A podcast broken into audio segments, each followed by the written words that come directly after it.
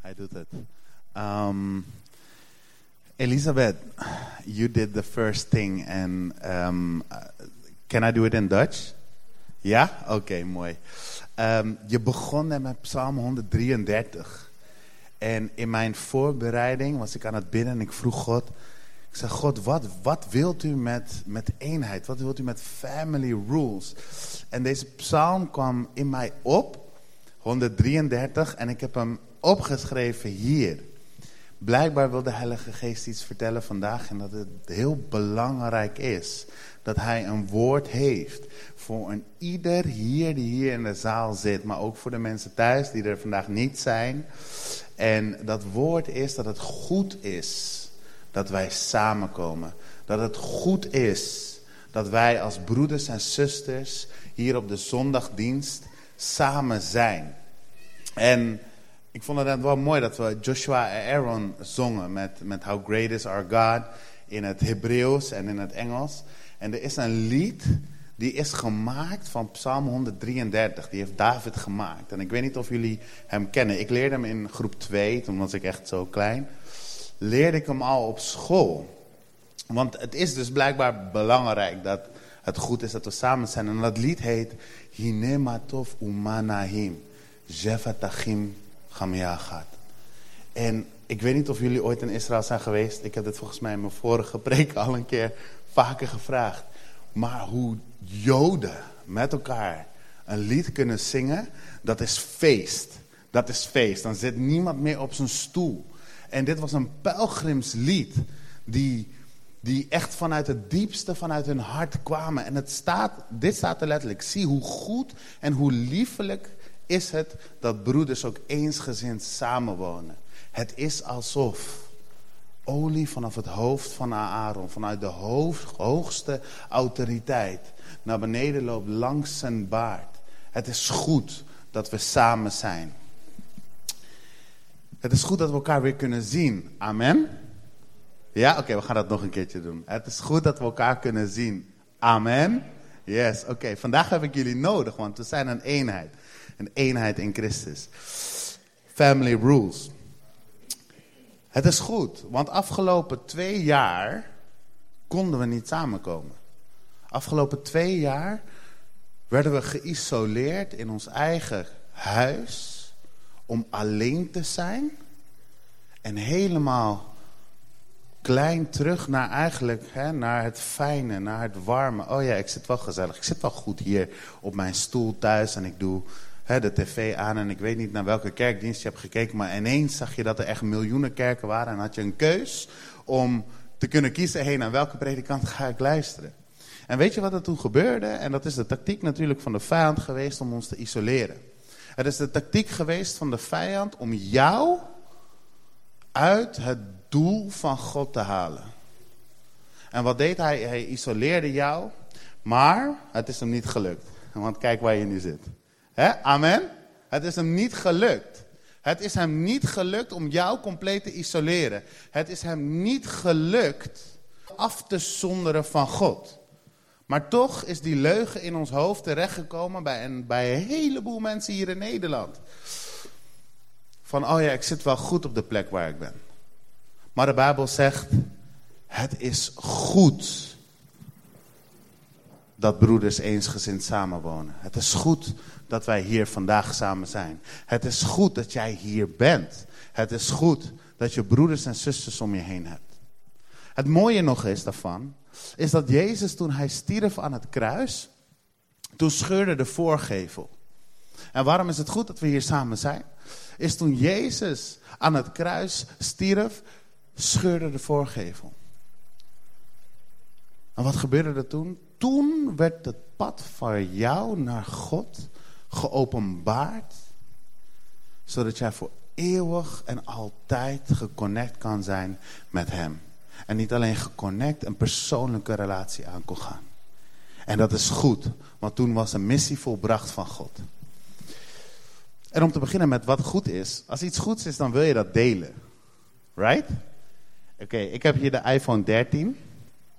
En ik weet nog heel goed, toen ik hem net kocht, toen was ik zo blij met deze iPhone, dat ik aan iedereen ging vertellen Hoe trots ik hierop was en wat hij wel niet allemaal kon. Ik werd een soort van wandelende promotor voor, voor Apple. En ik weet niet of jij dat kan of doet in je eigen tijd. Maar als jij iets goeds vindt. Misschien wel als je die heerlijke doperwten hebt gekookt. En je neemt een hap en je denkt. Mm, dit is zo lekker. Dan ga je dat willen delen. Dan wil je dat delen. Wanneer iets goeds is. Wanneer jij iets in je handen hebt. Dan wil je dat delen met mensen. En als het goed is. Wanneer jij de Bijbel leest. Dan wil je dat delen met andere mensen. Want dit is iets, dit is het nieuws, het goede nieuws. Een nieuws van hoop, liefde en van geloof. Dat je niet voor jezelf kan houden. Net zoals ik niet die iPhone voor mezelf kon houden. En ik wil beginnen met gebed. Trouw God de Vader, het openen van uw woord verspreidt licht en geeft inzicht. Zo mogen de woorden van mijn mond en de overleggingen van mijn hart u welgevallig zijn, o Heere mijn rots en mijn verlosser. Amen. Als een eenheid, family rules, dat is eigenlijk het thema van vandaag. En ik dacht daarover na en ik dacht, hey, family rules, ja, dat zijn regels, maar aan de andere kant, weet je, je hebt niet altijd dat iedereen uit een goede gezin komt of uit een stabiele familiesituatie.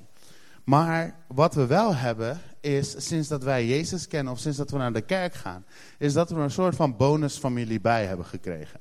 Maar kijk eens hier, naar je buurman of buurvrouw. Ja, en als je naar je buurman of buurvrouw kijkt, mag je even zeggen, het is goed dat jij hier zit. Het is goed dat jij hier zit.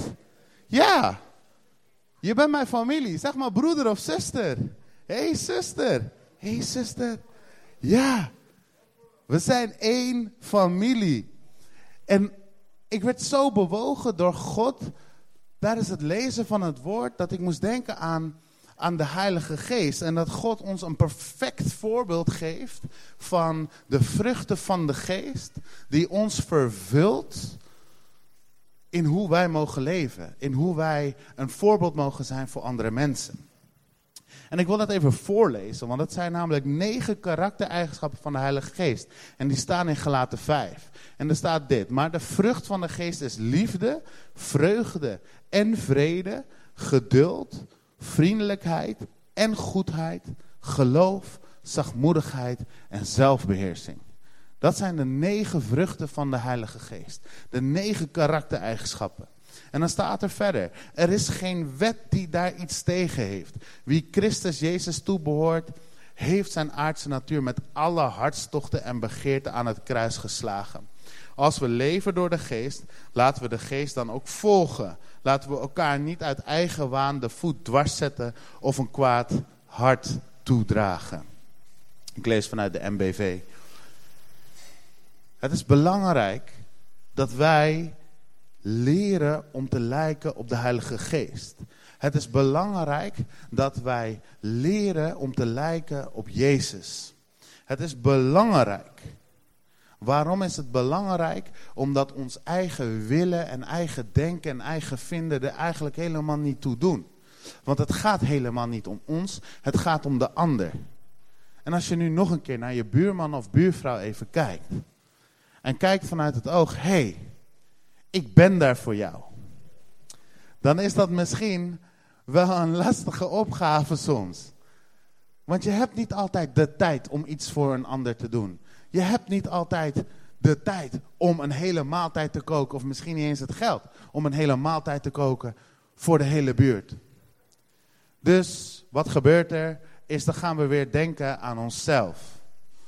En ik had laatst een gesprek met een goede vriend van mij en waar ik aan, wat hij mij vertelde, hij zei, Rochelle, als je wil lijken op Jezus, dan is het een zoektocht die je elke dag doorgaat. Het is een zoektocht die nooit stopt. En ik ben daarover na gaan denken. En ik dacht, ja, als ik wil lijken op Jezus, ja, ik ken ook wel dagen dat ik zit op de bank en denk, ik ga tv kijken. En als ik tv ga kijken, dan is het zo weer vijf uur verder, want wij hebben een soort van jaarlijkse dingen. En dan kijken we, elk jaar kijken we weer opnieuw een serie met echt, weet ik veel, hoeveel afleveringen. En dat doen we elk jaar doen we dat opnieuw. Tenminste, dat heb ik tegen mezelf gezegd toen ik heel klein was, toen ik die serie zag op tv op Nickelodeon. En ik dacht, dit ga ik mijn hele leven lang kijken, want ik vind het geweldig. Maar als ik dat doe, dan gaat mijn tijd er wel aan. Als ik dat doe, dan ben ik eigenlijk helemaal niet bezig met op Jezus lijken. Wanneer ik dat doe, dan, dan, dan denk ik eigenlijk aan mezelf, aan mijn bak chips naast me. En dan zit ik te wachten en dan is er geen geduld in mij. Dan is er geen vriendelijkheid, dan is er geen vreugde in mij. Ja, vreugde omdat ik mezelf aan het plezieren ben.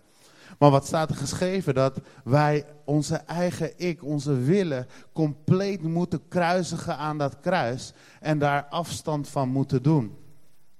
Een zoektocht is een woord wat gaat over voor eeuwig bezig zijn, voor altijd bezig zijn met zoeken. Met zoeken. En als je iets kwijt bent, dan wil je dat zoeken. Ik weet nog, en ik ga een voorbeeld geven van gisteren, dat ik werd gewoon een beetje zagrijnig, moet ik eerlijk zeggen. was niet helemaal in vreugde of in, in liefde. Ehm, wij hebben voor onze, voor onze trouwen, we, zijn getrouwd in juli, hebben we een USB-stick gekregen van onze fotografen. Een USB-stick. En dat is zeg maar de holy grail, snap je? Die USB-stick, daar zit, alle foto's zitten daarop. En we hebben ook een website gekregen, maar die gaat over twee jaar, stopt die. En ik zei tegen mijn vrouw, ik zei, Weet jij waar die USB-stick is? Want ik kon hem niet vinden. Volgens mij staat hij in de tv. En uh, ze zegt, nee, ik weet het niet. En ik merkte dat alles in mijn binnenste dacht... Oké, ik moet nu echt gaan tellen, want we hebben een klein huis. Maar dat ding is ook heel klein en ik weet niet waar het is. En uh, een paar minuten later hoor ik... Ja, kijk, ik heb hem gevonden. Dan dacht ik, oké, gelukkig wist jij waar die was. En ik weet nog, dat, in dat, dat gisteren, dat ik echt voelde in mijn hele binnenste. Nee, het kan niet dat het kwijt is. Ik ga alles overhoop halen om datgene te vinden. Dat is een zoektocht. Maar wanneer je een zoektocht alleen doet, heeft dat geen resultaat. Dan heeft dat een resultaat tot je eigen begeerte en je eigen vlees om dat te vullen met dingen die misschien niet goed zijn om te hebben in je leven. Als we het hebben over eenheid en je vult en je bent aan het zoeken naar, hey, hoe kan ik me minder eenzaam voelen? Dan ga je hoogstwaarschijnlijk ga je die tv aanzetten. Dan ga je koffie, koffie zetten. En dan kijk je naar die tv. En dan voordat je het weet is het alweer bedtijd. Een zoektocht alleen, dan weet je nooit waar je moet beginnen. Maar een zoektocht met de Heilige Geest dat motiveert jou om dingen te doen die niet in je eigen straatje liggen. En die zullen je vervullen met iets bovennatuurlijks wat voor altijd blijft. Ik weet niet of hier introverts in de zaal zitten. Oké, ik zie al één hand en twee handen zie ik in de lucht. Maar als je introvert bent, ik ben ultra extravert. En dat, dat, dat maakt het ook weer heel mooi, maar dat heeft weer zijn andere uitdagingen. Maar als je introvert bent, dan denk je, oh ja, ik ga echt geen kopje koffie drinken met die persoon. Want ja, wat doet het ertoe? Weet je, ik kan ook wel gewoon lekker op mijn eigen plekje zitten. Lekker veilig, lekker chill. Niks aan de hand. Maar God dacht je uit om niet te gaan voor veiligheid, maar om te gaan voor de ander. Om te gaan om wel een kopje koffie te drinken. Om wel connectie te maken. Om wel vriendschap te hebben. Om uit die eenzaamheid te komen. De vrucht van de Heilige Geest, dat ontwikkel je doordat je samen met God wandelt. Ik weet nog heel goed dat een leerling van mij me opbelde en zei: Michel, ik ben mijn sleutel kwijt. en dat ik zei: hmm, heb je het al gevraagd aan de Heilige Geest? Nee, dat heb ik niet gedaan. Oké, hang op, vraag aan de Heilige Geest. Een minuut later, hé, hey, ik heb mijn sleutel gevonden. Vraag dan de Heilige Geest. Weet je wat ik doe? Elke ochtend als ik wakker word, elke ochtend als ik wakker word, is het eerste wat ik zeg is, Goedemorgen Heilige Geest. Omdat ik weet dat Hij staat te popelen om met mij die dag door te komen. Omdat ik weet dat Hij al weet wat ik door ga maken, zodat Hij met mij kan zijn. En inderdaad kan zeggen, hé, hey, ik troost je op een moment dat je verdrietig bent. Ik ben bij je wanneer ik je talent wil inzetten. Ik ben bij je als je die toets gaat doen. Ik ben bij je als je een moeilijk gesprek moet hebben. Of als die ene brief thuis komt, dan ben ik bij je. Ik wil met jou de dag doorkomen. Dat is wat de Heilige Geest met je wil doen. Hij wil jou leren om in liefde te zijn. Hij wil jou leren om in blijdschap te zijn. Hij wil jou leren om zelfbeheersing te hebben. Maar hoe? Vraag aan de Heilige Geest. Want Hij is met jou. En Hij is altijd met jou. Wanneer je in een situatie zit wanneer je liefde nodig hebt, is het simpel gebed wat je in je hoofd kan doen, is Heilige Geest. Ik heb liefde nodig. Want u weet, als ik nu niet liefde kan geven, dan gaan er hele vervelende dingen gebeuren die mijn wil wel willen. Die mijn vlees willen. Geef het me. En hij zal het je geven. Hij is een God die heeft beloofd om voor altijd bij jou te zijn. Hij is een God die die voorgevel scheurde en de missie volbracht, zodat jij voor altijd met hem kan zijn, in connectie. Het kan niet zo zijn dat je geïsoleerd bent geraakt. Het kan niet zo zijn dat je eenzaam bent. Want hij is degene die jou vervult met vreugde, met liefde, met goedheid. Maar als we het ook hebben over eenheid, dan zegt de Bijbel in het hoofdstuk verder, draag elkaars last, zo brengt u de wet van Christus tot vervulling. Wie denkt dat hij iets is terwijl hij niets is, bedriegt zichzelf. Draag elkaars last. Ik weet niet. Maar dan kom je zondag naar de kerk. Hoor je het woord, zing je een paar liedjes, ga je weer weg. Maar ik weet zeker dat hier broeders en zusters in deze gemeente zitten die hulp nodig hebben. En ik weet zeker dat er broeders en zusters hier in de gemeente zitten, misschien zijn ze er niet, die het niet durven te vragen. En elkaars last dragen betekent niet, oh ik betaal je schulden af. Of, hey, ik uh, help je je huis verbouwen helemaal en al je tijd. Nee, elkaars last dragen betekent dat je er bent. Maar dat betekent soms ook dat je die extra mijl gaat. Elkaars last dragen is moeilijker dan het lijkt. En ik zei het net al. Elkaars last dragen is een kopje koffie drinken met iemand die misschien ouder is.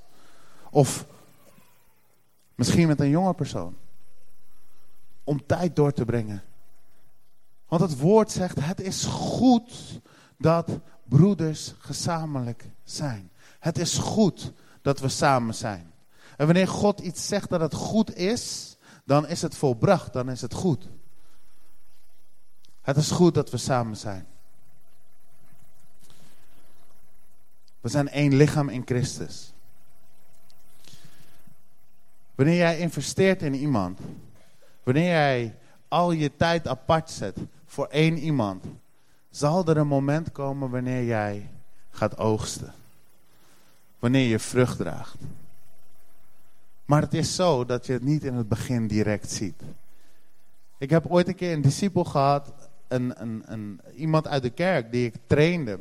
En deze persoon die heeft, die, die, die is op zendingsreis geweest en die heeft zo een enorme impact daarmee gemaakt. Een enorme traumatische gebeurtenis dat diegene tegen mij zei, ja ik weet het even niet meer. Ik zit niet lekker in mijn vel, het lukt me niet, het lukt me niet om God te zoeken, ik weet niet hoe. En ik weet nog dat God, dat de Heilige Geest mij triggerde en tot me sprak en zei, wil je dit? Wil je groeien met mij, dan zal je tijd voor deze persoon moeten af, apart zetten. Wil jij nog verder in je relatie komen met mij, dan ga die extra mijl voor deze persoon.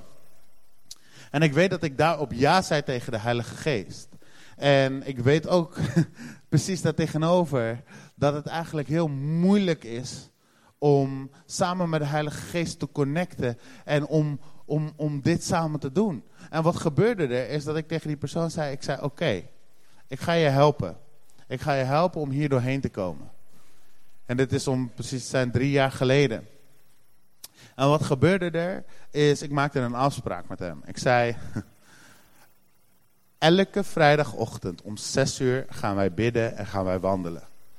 En iedereen die mij kent weet dat ik echt, echt hou van slapen.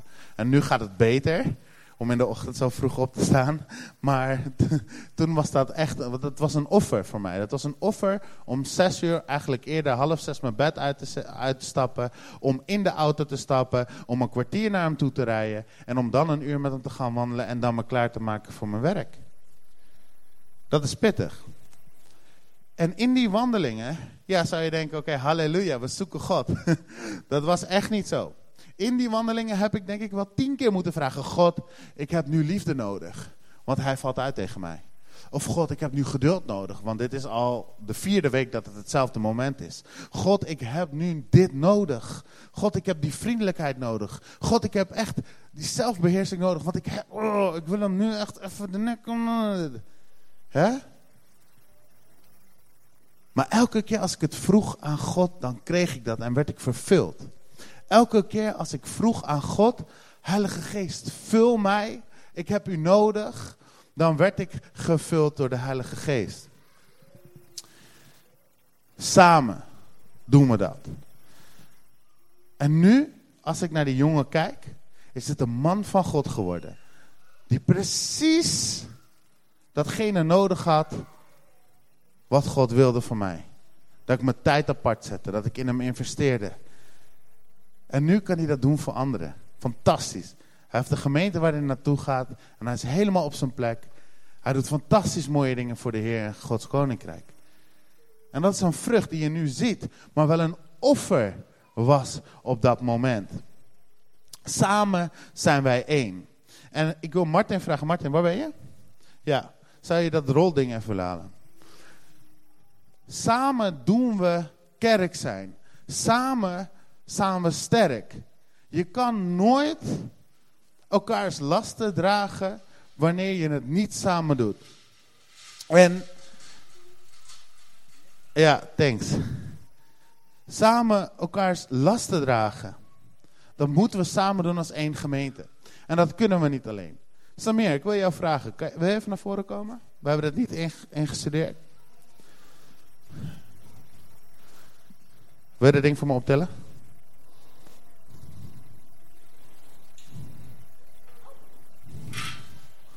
Hij kan hem omgooien, maar hij kan hem niet optillen. Blijf maar even staan? Oceane, wil je erbij komen? Zou jij dat ding willen optillen? Ja, in je eentje. Samir is sterker dan jij. Blijf maar even staan. Elkaars lasten dragen. Betekent dat je die extra mijl gaat voor diegene hier in jouw kerk. Elkaars lasten dragen betekent dat je het samen doet. Het mooie van Gods woord is, is dat wanneer jij je hart geeft voor de ander, dat God je zal vervullen met zijn waarheid. God zal je vervullen met een ongekende liefde en een kracht om te gaan voor die ander, want dat draait niet om jou. Als het zou draaien om Samir, dan zou Samir de ding gewoon in één keer kunnen optillen. Als het zou draaien om Oceanne, zou ze het in één keer kunnen optillen. Maar het draait niet om één persoon. Het draait om ons als geheel. Want we hebben allemaal talenten gekregen. Wil jij me helpen? Wil jij samen met Samir deze optillen? Samir aan die kant en jij aan deze kant? Lukt dat? Dat gaat al beter. Mag ik vier vrijwilligers hebben? En wat twee sterke mannen en twee vrouwen. Hele sterke vrouwen. Ik zie daar iemand. Jij, mooie baard. Mhm. Oh, hier komen ook nog twee mannen aan. Oké, top. Deze drie dames hiervoor. Vier dames, kom. Wees welkom. Kan iemand een foto maken? Oh, zou een foto kunnen maken of een filmpje? Als gemeente Leef Zutphen gevuld is met de Heilige Geest, want dan ieder is gevuld met de Heilige Geest, dan gaat er een wonder gebeuren. Als we allemaal omkijken naar elkaars naasten, dan gaat er een wonder gebeuren hier in Leef Zutphen. Niet alleen voor onze broeders en zusters, maar ook voor de mensen die er buiten zitten die nog nooit van Jezus hebben gehoord. En iedereen denkt nu waarschijnlijk die zit, oh, ik weet al wel wat er gaat gebeuren. Maar wat er echt gaat gebeuren is dat deze kast, die staat centraal voor ons als gemeente. En als gemeente zouden we het moeten dragen met elkaar. Ik zou jullie allemaal willen vragen om een gedeelte op te pakken, om ergens je hand in te zetten. Drie, en kijk eens. Hij gaat omhoog. Hij gaat omhoog. En we doen het samen. We zien hier jeugd. We zien alles door elkaar heen. Man, vrouw. Mag hem neerleggen hoor. We doen dit samen. Het is zwaar hè? Ga maar weer zitten. Dank jullie wel. Een heel hard applaus, alsjeblieft. Samen staan we sterk. Ja, mag weg. Samen doen we dit.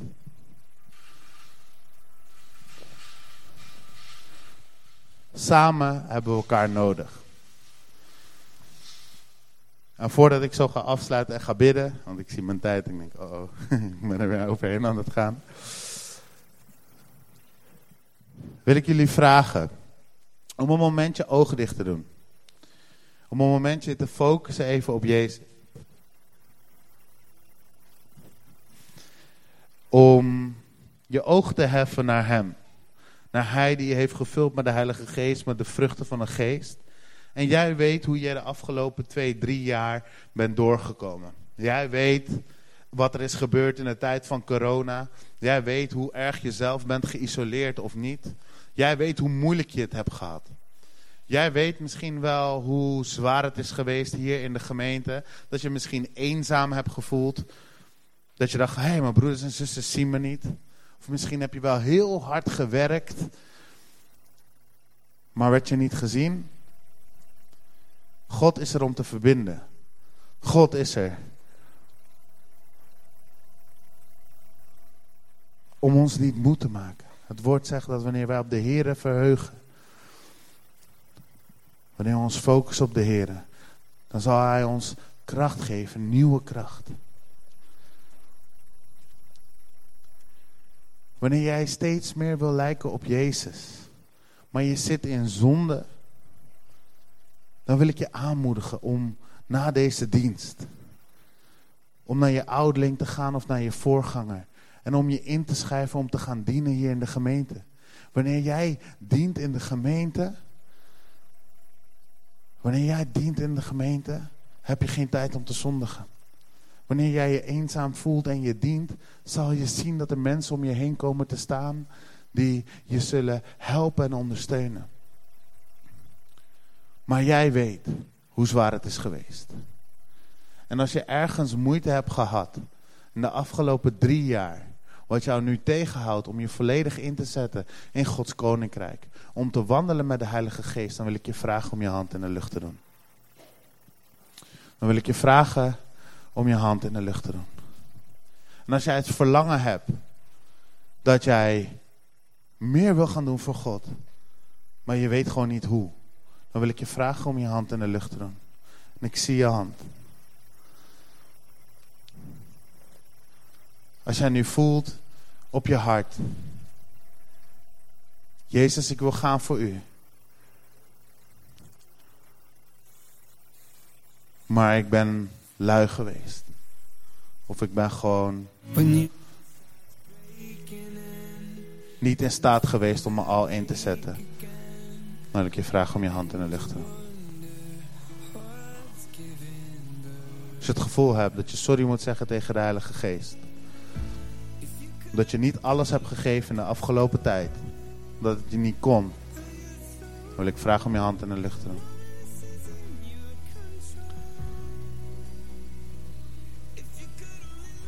Dan wil ik je vragen om naar voren te komen. Dan ga ik voor je bidden.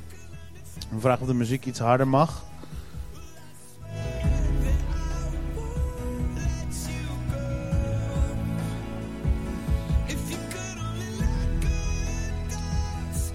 Kom maar naar voren, de mensen die hun hand in de lucht hebben gedaan. Mag je even op een rij gaan staan? Uh, met je gezicht naar mij toe. Ja.